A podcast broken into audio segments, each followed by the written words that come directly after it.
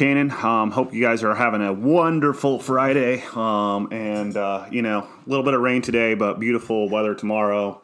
And hopefully that will uh, make up for all this crappy weather recently.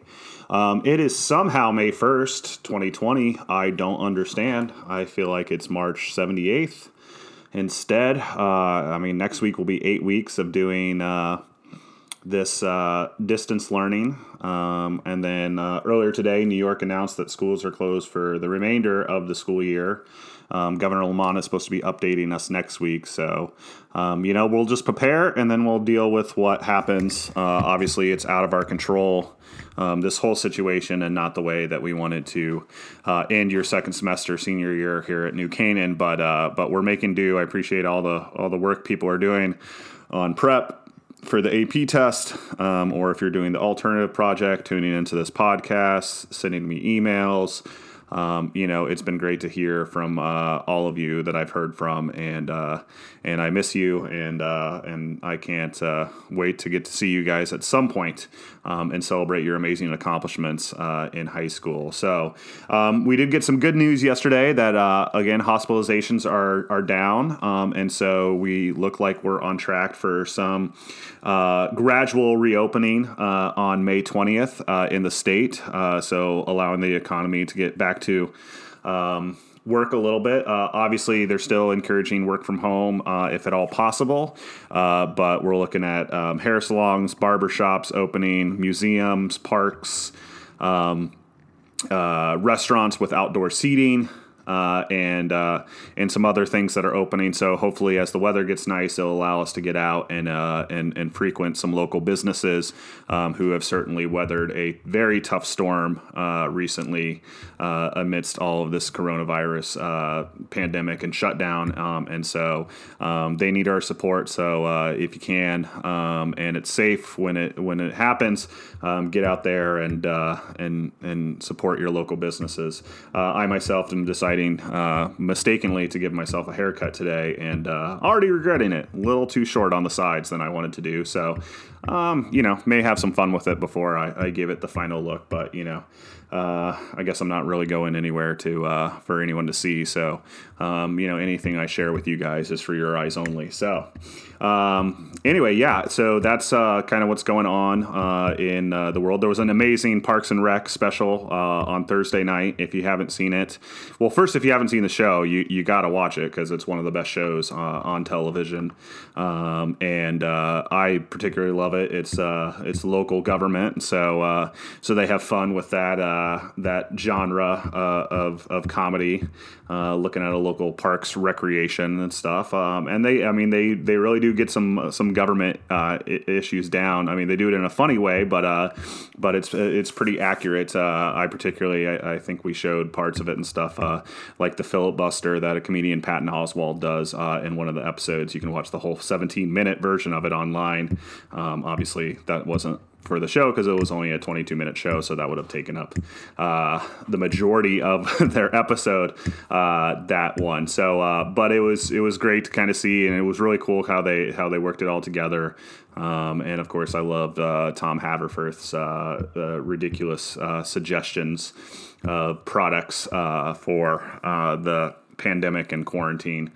Um, so um, that is uh, that is entertaining and, and, and a fun 24 minutes or so if you if you're looking for something to watch and you've watched uh, all the seasons of Parks and Rec. If you haven't, uh, then start watching it. I mean, the first couple seasons are it takes a while to get their feet and stuff, but by season three, it is uh, it is it is gold, um, and it's uh, by the same guys who did The Office, um, and then uh, and then also if you like Brooklyn Nine Nine or The Good Place, a lot of the same uh, uh, writers and creators of those shows. So all good things to to watch if you're looking for a new binge. Um, anyway, uh, I'm excited to share uh, my uh, interview today. Uh, it, this was another one that was a long time coming. This is actually my my favorite professor from college. Um, so he taught my intro to American government, political science 101 class. It helped secure me being a political science major. Um, Um, I really uh, appreciated uh, his uh, insights and knowledge. Um, he became uh, a good friend also, uh, and someone that I uh, I regularly met with and uh, enjoyed uh, a couple lunches together at the local bar at campus. Um, and just all around terrific, terrific person. Um, it has an amazing career. I'm going to have him on more, a couple more episodes. Um, so he was a captain in the Navy Reserves. Um, he taught at the Naval Academy. he worked in the Pentagon, um, and then he had a long career at Loyola University of Chicago. Um, he is one of the experts in the country on civil military relations and has written a couple uh, books about that uh, and a, a widely pu- published author. Um, and uh, and just all around fantastic, fantastic person, and uh, one I am so lucky that I had the uh, opportunity to take his class and meet. And so um, we had a great catch up before we started recording, which I really enjoyed and and made me smile. So you know, it's these little things that I that I uh, have found um, a lot of happiness in while we're in, in shutdown, and obviously why it's hard. And I and I miss the classroom. Uh, it has given me a chance to catch up with some people from my past uh, who have had a very positive, uh, and uh, and real influential. Um, uh, place uh, you know in my history and stuff and in my heart and have helped lead me to the career uh, that I have now and that I love so much. Uh, and so uh, Dr. Williams is uh, at the top of that list. So him and uh, and Miss D, who you guys heard last Friday, um, those are those are the two teachers that I that I had in my past that influenced my teaching more than anything. Um, so if you like my government class and what we what we do and talk about and stuff, um, a lot of that is attributed to Dr. Williams. And so um, and since we've been doing prep and talking some about the foundation, um, it was a great opportunity opportunity also to kind of get another uh, lesson from him. Uh, so I took his class in uh, the fall semester of 2002.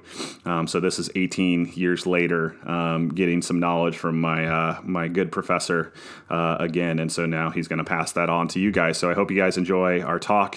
Um, and uh, it was so much gr- fun and a great time to catch up with them. So please enjoy Dr. Williams. All right, uh, New Canaan seniors, I am very excited, uh, a little nervous, but mostly excited uh, to talk to uh, my absolute favorite professor from uh, Loyola University of Chicago. Um, I had him for my first political science class, uh, freshman year, first semester, um, and then was able to take a couple more classes of his before um, either the school didn't allow me or he didn't want me in his class. Um, but so I have uh, Professor uh, Williams on the podcast today. Professor Williams, how's it going?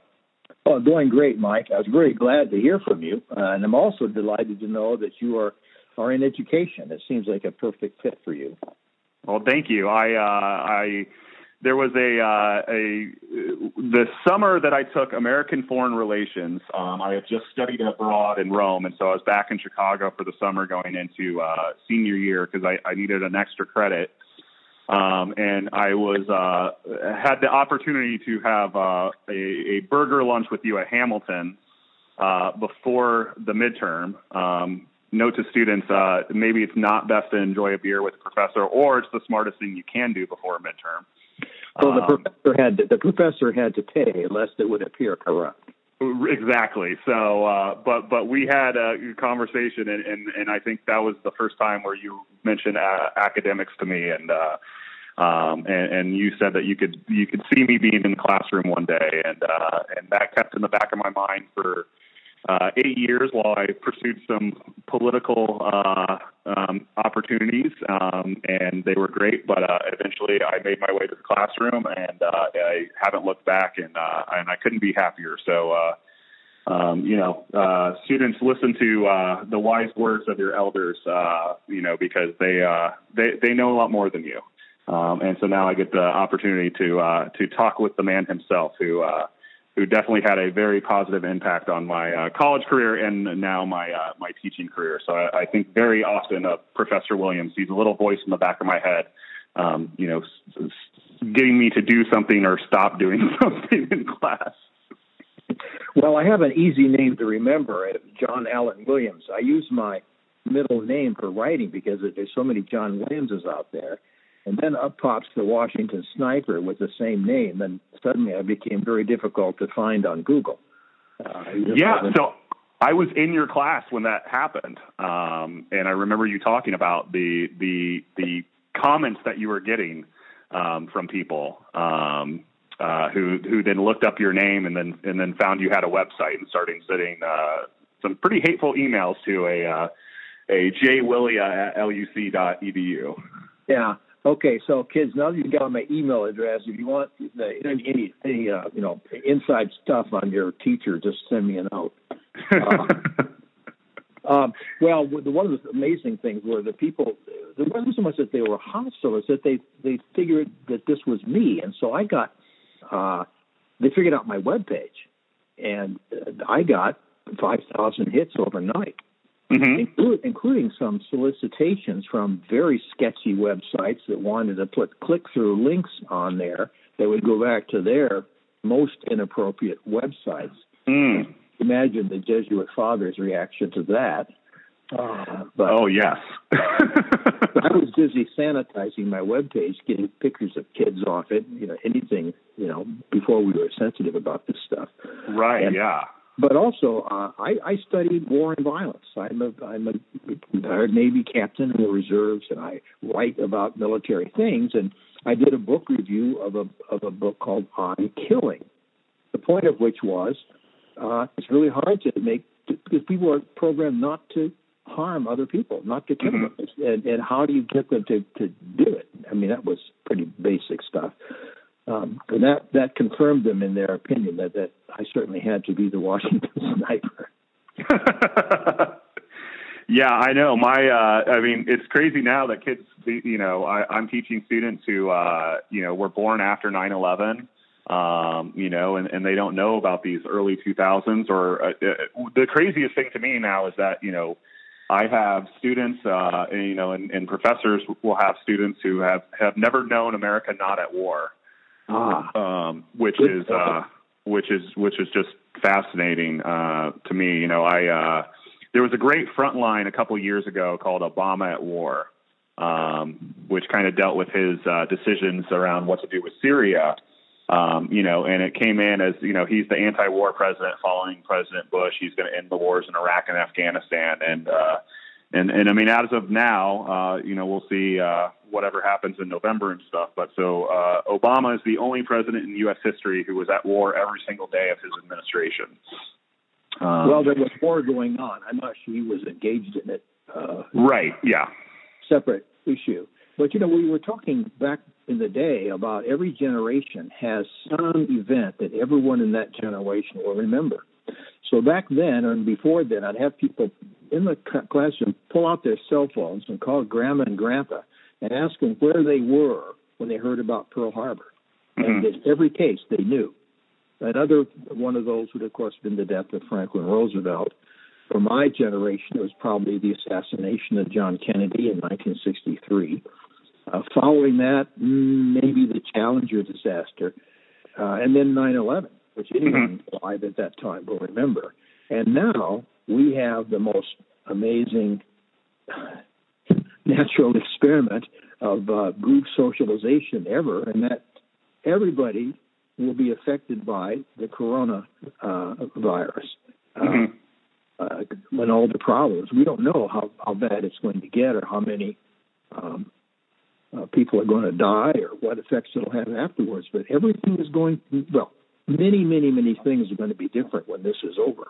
And it's going right. to be it's going to be up to to you and to your students to fix it, to mm-hmm. figure out how to do it, and that's going to be a work of many years.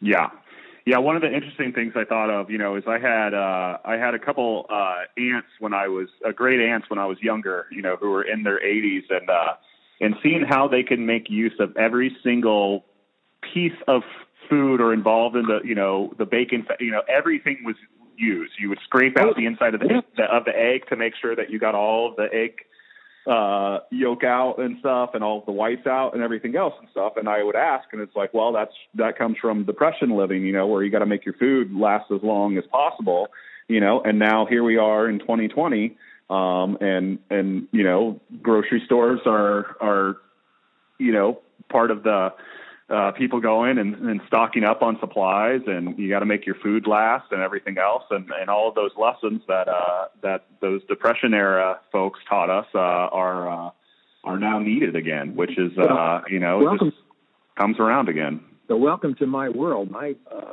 grandfather uh, passed away in 1935, 34, leaving Graham with six kids and a mortgage. Mm-hmm. He didn't find, didn't lose the house. Nobody went, nobody went hungry, but it was a constant struggle, including cardboard in their shoes and on and on. So you you can you can bet that we were pretty frugal around the old hacienda when I was growing up. uh-huh. at, at the same time, when there was a celebration like a Christmas or a party or something, you would go absolutely all out for it partly because you could, and is a you know, a relief from having to be frugal all the time. But yeah. these things last, you know, for entire generations. So we'll see what effect this has on on you students that we're talking to now. I know, yeah. It's just it, it's and it's crazy to just to to know that you're living through history. Um, that like this is going to be in textbooks and it's going to be studied by you know a wide range of of you know academic professionals from a you know a psychological standpoint, a sociological, political, economic, um, uh, you know all of the all of the the things that we learn about from our uh, you know professors and teachers. Uh, you know this this touches on on so many aspects of life that uh, yeah, it's uh, it's fascinating to realize we're living through a case study right now. Well, we are, and it also exposed some cracks in the U.S. political and economic system in terms of mm-hmm. health care, in terms of uh, uh, in terms of, of, income and income security, food security. So there are going to be some very big changes. Yes. The important thing is to remember the basis of the of the country of, of, of freedom and uh, the lessons of the founders, uh, which I still take very seriously. And we we have a very great country, but there need to be some adjustments to make sure everybody is uh, taken care of. Yeah, absolutely. So before we get into uh, kind of the subject of uh, our talk today and stuff, um, I just wanted to know, uh, you know, how is your uh, your COVID nineteen quarantine going? Well, it's it makes me very angry that it's going to take as long as it's going to take because of multiple mistakes not only by the current administration, but certainly the current administration, uh, but but does administrations before who didn't keep the national stockpile, stockpile uh, uh, up, up, to date, um, not not treating this as a priority every bit as important as as worrying about terrorism. Mm-hmm. Bill Gates, not surprisingly, has had his eye on the ball for at least the last five years, identifying uh, probably a virus, a pandemic, pand- pandemic mm-hmm. uh, that would uh, sweep over us before we're able to prepare. And it's kind of like a house on fire. There's a golden moment when the fire department can come in and stop it. But once it gets too far, then then you start worrying about well, we'll just save the other houses around it, and it becomes harder and harder. And that mm-hmm. that's what has happened. And I I think that too many people, perhaps on both sides of the aisle, are turning this into a, a political football. I understand how, how tempting that is, but there are real people who are suffering.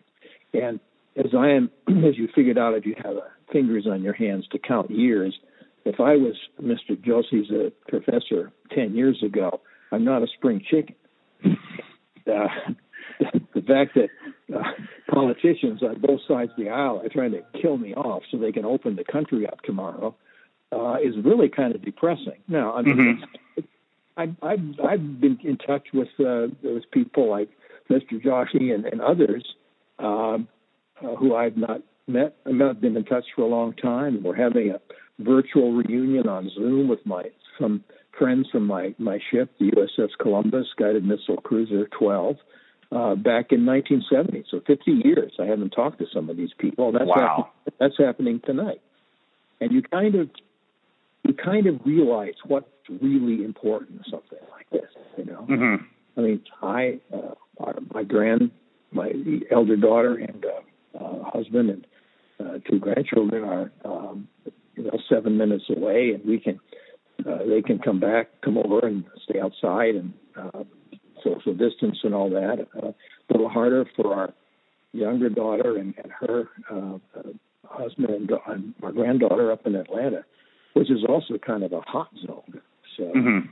that's kind of kind of too bad. But we have we have a uh, a nice arrangement here, and there's there's uh, you know room outside, and so we're not really feeling cramped. And when things get cramped, you can just go out and drive around somewhere and come back, and it's it's right. Nice. I'm down here in Macon, Georgia. Yeah, that's what I thought. Yeah, which I mean, you know, very good for you. When I had you at, in Chicago, I mean, there were uh, there were some hell of a hell of snowstorms and stuff. And and back then, kids, uh, you know, uh, well, one Chicago, there there's no such thing as a snow day. Um, oh, and at Loyola, ever ever for snow. Yeah, and at Loyola, you would uh, you would you would strap up in all of your clothes. You would you would brace because it's right on Lake Michigan, and so um, you know you would walk you know to campus and you'd be you know hit by those winds coming off the lake, and you'd be freezing cold. You'd get into the room, it'd be 90 degrees. You would pile up all of your snow stuff in the corner. You know, only to find a note on the board that the the the teacher, uh, your professor, uh, you know, his garage is snowed in and he can't get his car out, and so uh, there will be no class today. Uh, no, not not me. Uh, not you, not you. You you never missed a class. I had to walk. The uh, yeah, you need intestinal fortitude to live there. Uh, my uh, I noticed though that the students from uh, from driving in from Des Plaines would be there.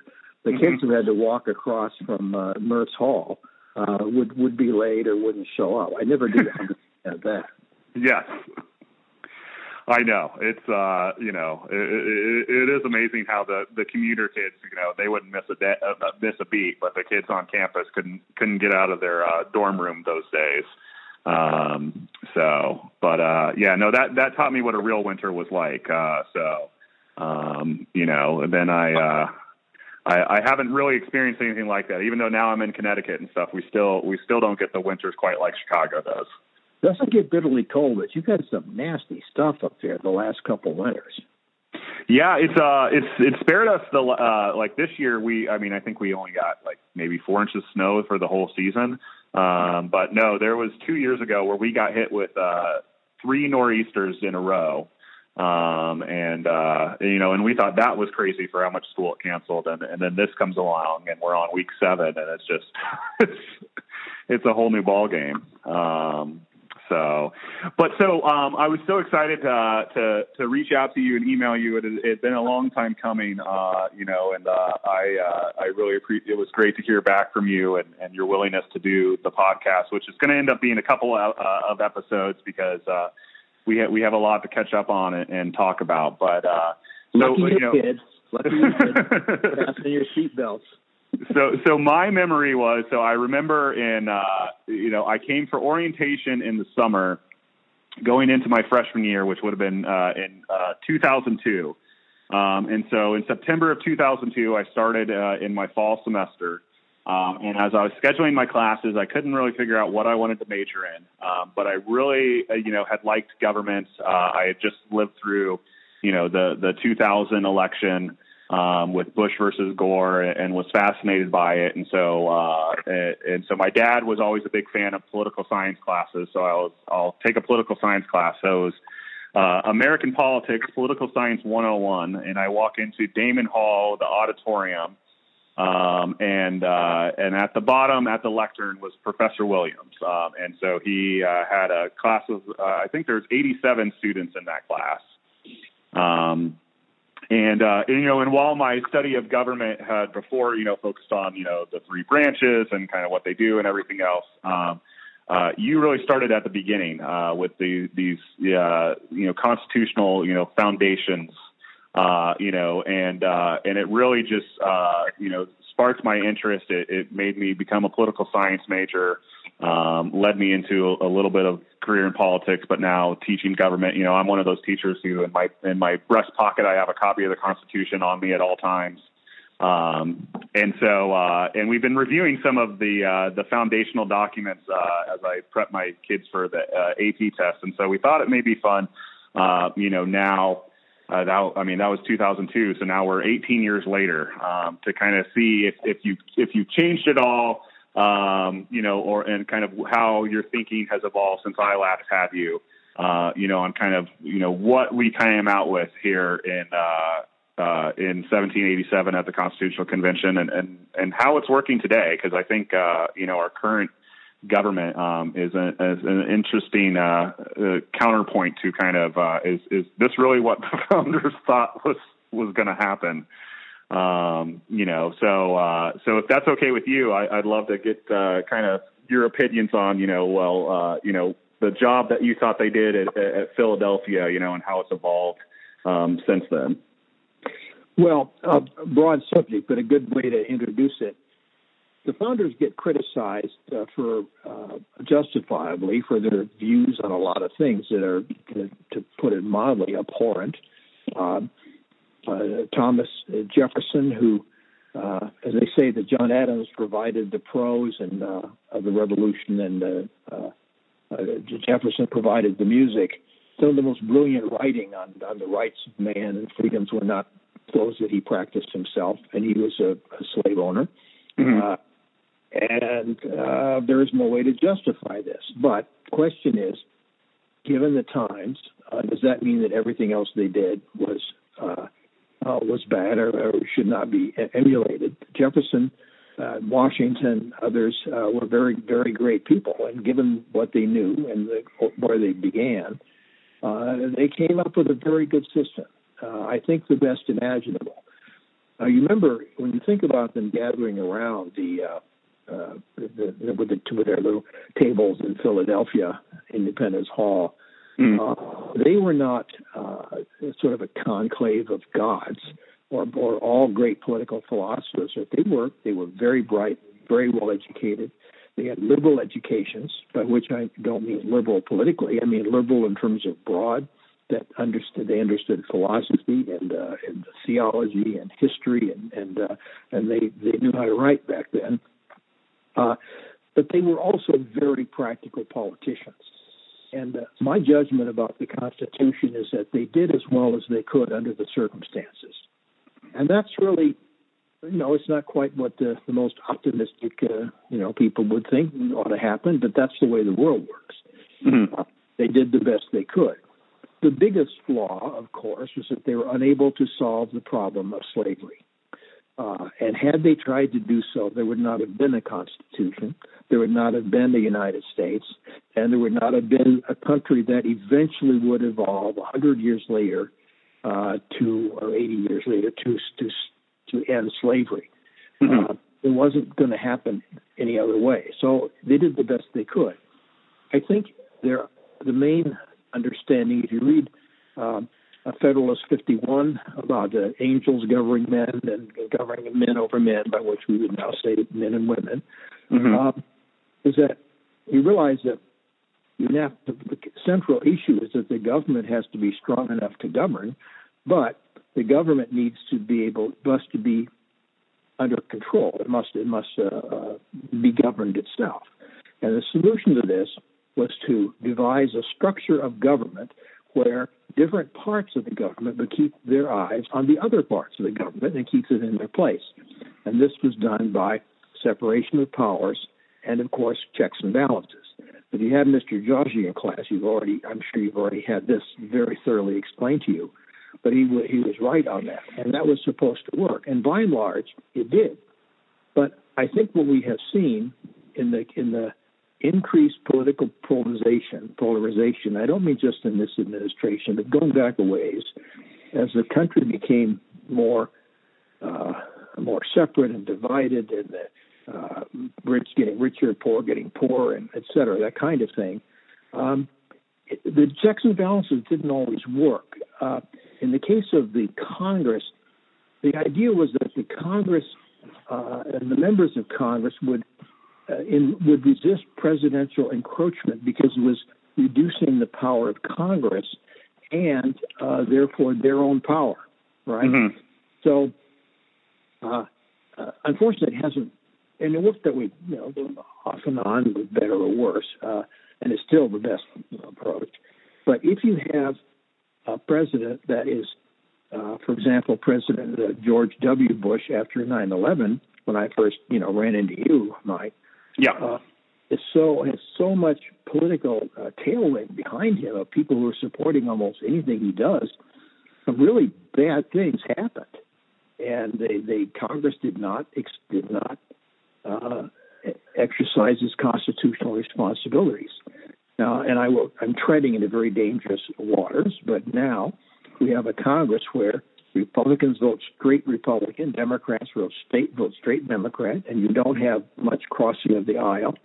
Partly because there's no incentive to do so, because mm-hmm. uh, most congressional districts are not competitive, and so you just simply have to get past the primaries and please your base, and then off you go to Congress, and you don't. There's a disincentive, in fact, to cooperate, mm-hmm. and that and that, that has. Uh, uh, has resulted in the, the, inability of Congress to, uh, as an institution, to defend its prerogatives.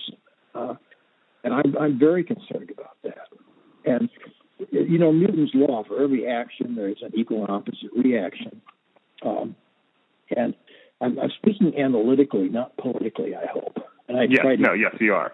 I thank you. I, I prodded this into my classes that I don't speak. I try not to speak the language of politics in class. But as a political analyst, um, we've gone so far to one extreme now that uh, should uh, there be a change in the in the political composition, uh, and as it, as it appears now, although it's a long way between now and November, um, it appears there could be a massive uh, change in the other direction uh, the Republican Senate is worried about a blue wave coming and maybe changing the Senate. And uh, I, I am a believer in checks and balances, and I, I think for one party to have total control is a mistake, no matter who it is. Mm-hmm. Uh, I guess I'm I'm I'm concerned about the reactions that there will be in the next administration, and will that will that go too far, or will uh, the try to come across, come up with solutions that are as agreeable as possible to as many people. I, I hope that is the case because we have we are stronger together, and it's a when the Americans are um, are, are split, the country is weakened, and we simply have to repair the fabric of the of the body politic. Yeah, it's uh, you know, it's it's interesting, kind of just you know, since I've been interested in this stuff, you know, to grow up in a in an age where you know uh, there's you know, at first it was cable television with you know more alternatives for getting your news. You know, I'll remember my you know grandma would always say, you know, let's, you know, well, you know, back in the day, you know, you, you just you chose, you know, to either what, you know, Cronkite or uh, or you know, um, who, who am I missing? Uh, Murrow. You'd have uh, side, you'd have the Huntley Brinkley, and whoever was on ABC. Uh, and you, you, we had three channels. I didn't get a TV until I was in third grade.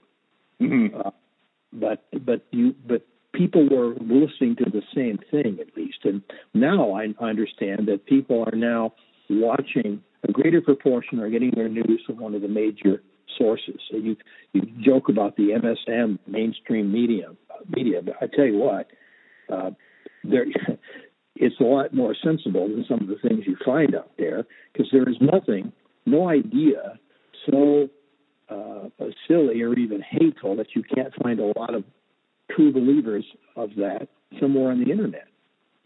Yeah, it's uh yeah yeah with uh you know so I think YouTube launched in 2005 so while I was in college um you know and now you have all these YouTube channels and all these um, you know, conspiracy theories and everything else. And I mean, it's uh, it is scary what you know.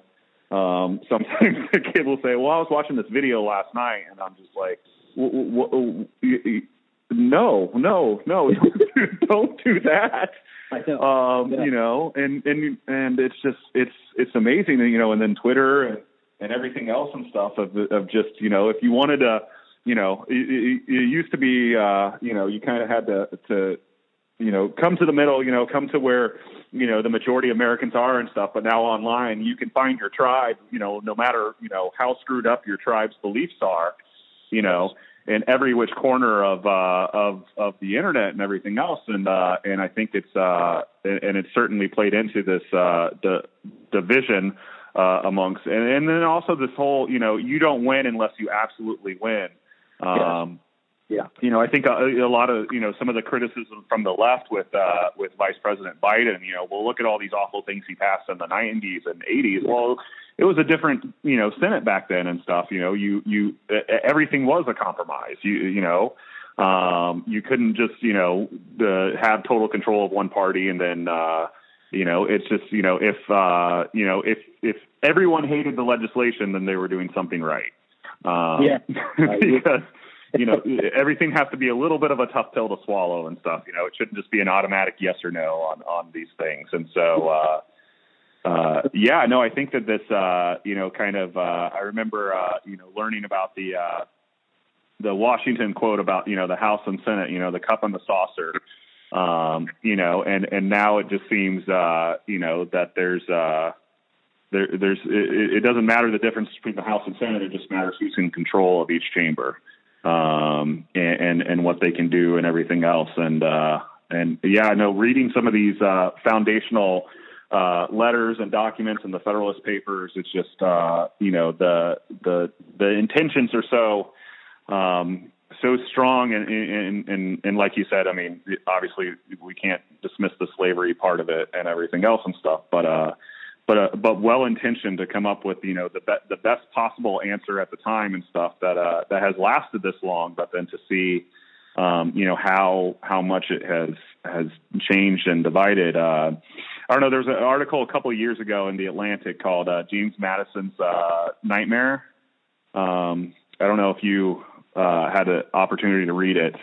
Um, but I probably had the opportunity since I subscribed, but I did not read it.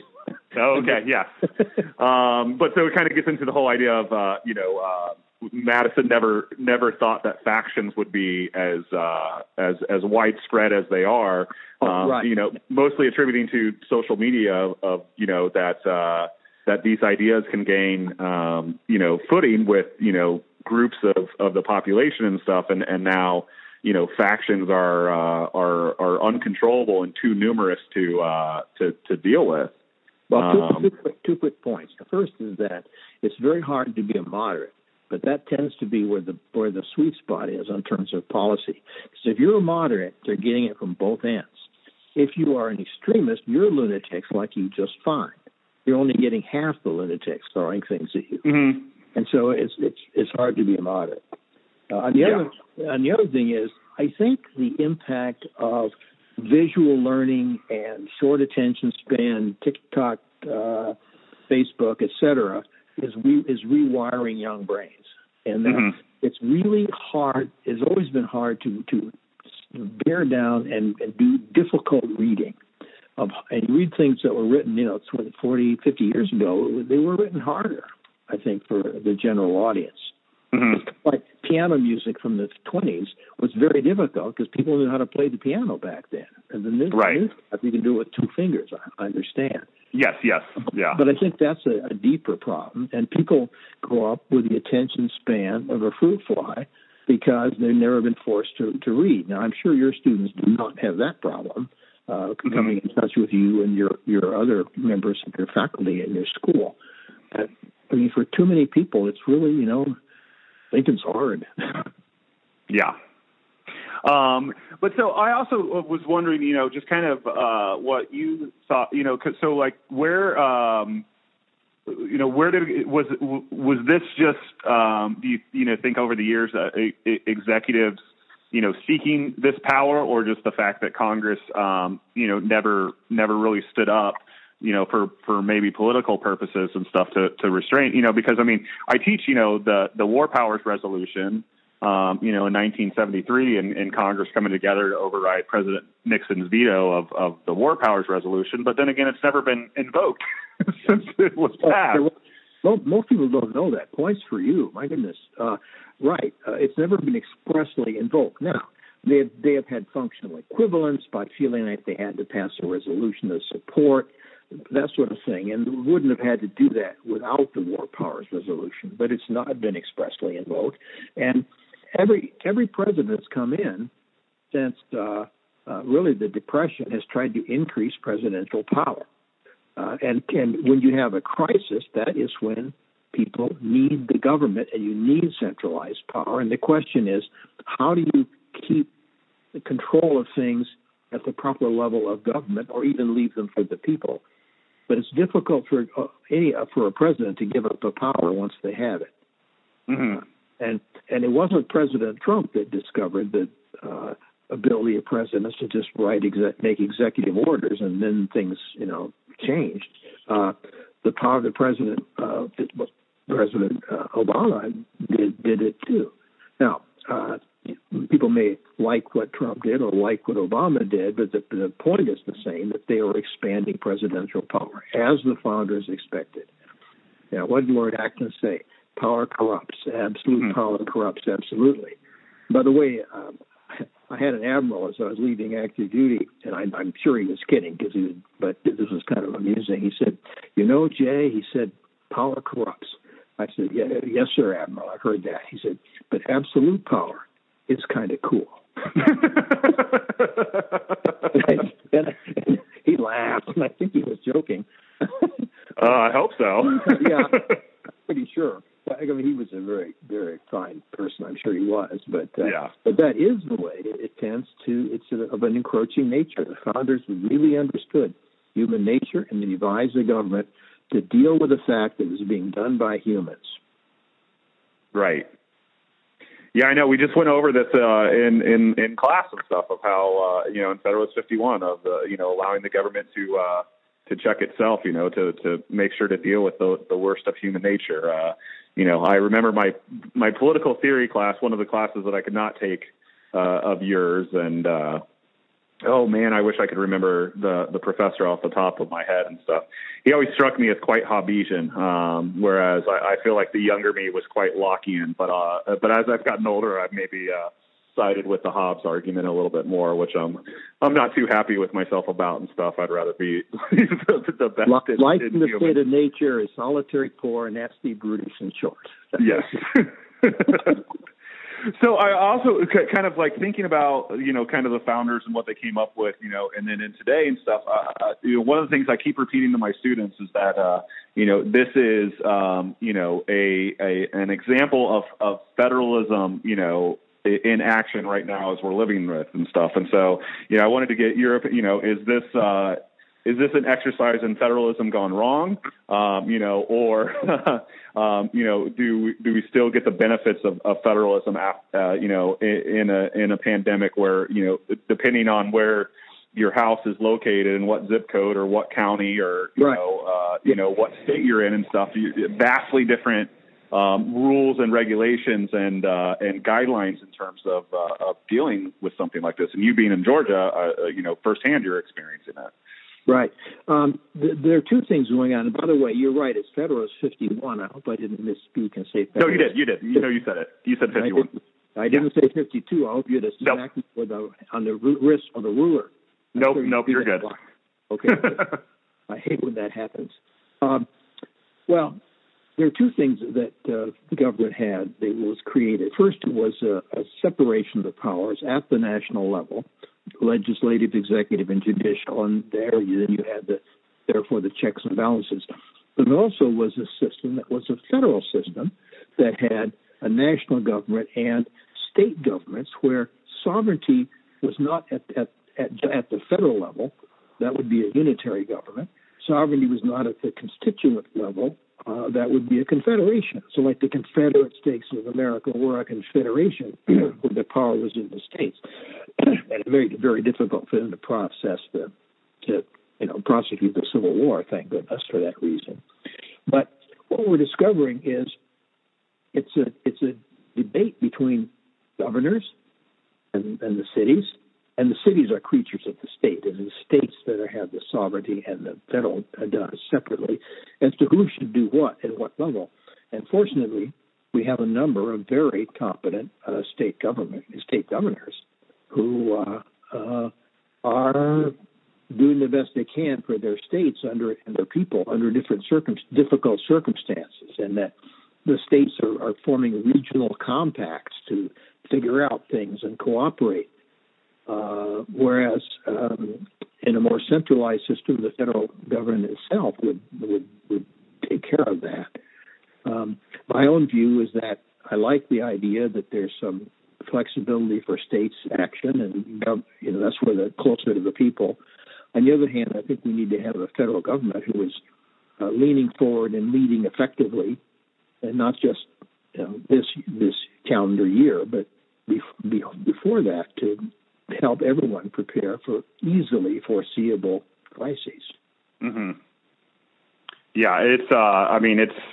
You know, on one hand, it was like the president was embracing federalism by saying, "Hey, let the states, you know, decide it and stuff," and then, you know, and then the next day, uh, you know, he uh, is is railing against the the Georgia governor who, you know, by all re- reports, it looked like the governor had run everything by the administration and they were all on board and stuff until it became, you know, um, there is quite something to see him, uh, you know, throw some of his uh, his biggest uh, champions uh, uh, under under the bus, uh, you know, whenever he, he sees fit. I mean, he is brilliant at always creating a an enemy for him to, you know, to rail against, but. uh but yeah, in a time of a, a national pandemic, it, it, doesn't doesn't do well to have uh, have 50 different solutions, um, you know, to uh, to an issue. So uh, I don't know. It's uh, it's it, this is something else. yeah. Um, well, yeah. There's in, in, a way. I'll try to. I'll try to. I realize the tender young minds that you teach, Mike, would be shocked, shocked if I put this uh, less uh, delicately. But having a uh, pandemic like this and having different rules for uh, you know what can be open and what can't be open is kind of like having a swimming pool in, in one section of which people were invited to relieve themselves. Can you see how I could have put that worse? Oh yes, yes. No, that could have uh, that could have been uh, much worse. Yes, I. Uh, you know, it's uh, it's sad now when you have a, a generation of kids who have never uh, seen Caddyshack with the uh, with the baby Ruth floating in the uh, in the pool that Bill Murray fishes out. Oh. Um, you know that, that they think it's something else. yeah. I might unsee that. yeah, I know. So, um, well, uh, so I, yeah, no, I think uh, I mean it's it's been an interesting experiment uh, in in federalism, which uh, I think it was Justice Brandeis who who said the the laboratories of democracy, uh, the states were with when it comes to federalism, but uh, but but these laboratories nowadays and stuff, uh, you know, maybe we don't want to test some of these Uh, these things that can result in uh, in, in in people falling ill and, and dying. Um, you know, although now you you're seeing a, a new argument of uh, you know, uh, well, um, you know, I'm sure you know grandparents would be happy to to to pass away for the the safety of our economy, which uh, which which I don't believe uh, we we fought wars over or anything else in our country's yeah, past. That's what but, I mean. Every, everyone, I feel like I'm sort of sitting in, in the middle of a circular firing squad between the president and the governor and the people around who say, "Oh, let's open up." Oh, by the way, interestingly, uh, although Georgia is permitted now, as of Monday, I guess, to open up their, the restaurants, um, most restaurants are not opening up. Mm-hmm. And most people had no intention of going to them. They did a little survey on our local TV station. Like 84% said we're not ready to open up and that like 74% said, I'm not going to eat anywhere until this is over or at least better. Yeah. But until we have a reliable way to people know if they get sick, they're probably going to come out of the hospital okay. Uh, and best of all, of uh, a vaccine. Until that happens, uh, we are not going to go back to normal. And this right. is gonna, it's going to. They they they call it the uh, the hammer and the dance. The hammer is you, you stay at home. The dance is you release a little bit, you change a little bit, then you experiment. But in order to do that, you have to have the ability to test, and you have to tests have to be reliable and quick, and we don't have that. Uh, so we are kind of in a pickle. Yeah, you know, I, I, I certainly know that. So, well, um, I can't thank you enough for do, doing this. Um, I want to do one uh, in the future on uh, on, on your military experience because I think it, uh, it, I heard some amazing stories from you, and I, I don't know how much we can hear about shore leave uh, on this for the high schoolers' ears, but uh, but I'm no, certainly that wasn't to, that wasn't my thing. But I heard stories from the sailors. Oh no, I know. Yes, you you some always were, stories, were yeah. We're sure to share that part of it. Um, Some of the stories I told you were actually true. We'll see which ones I tell.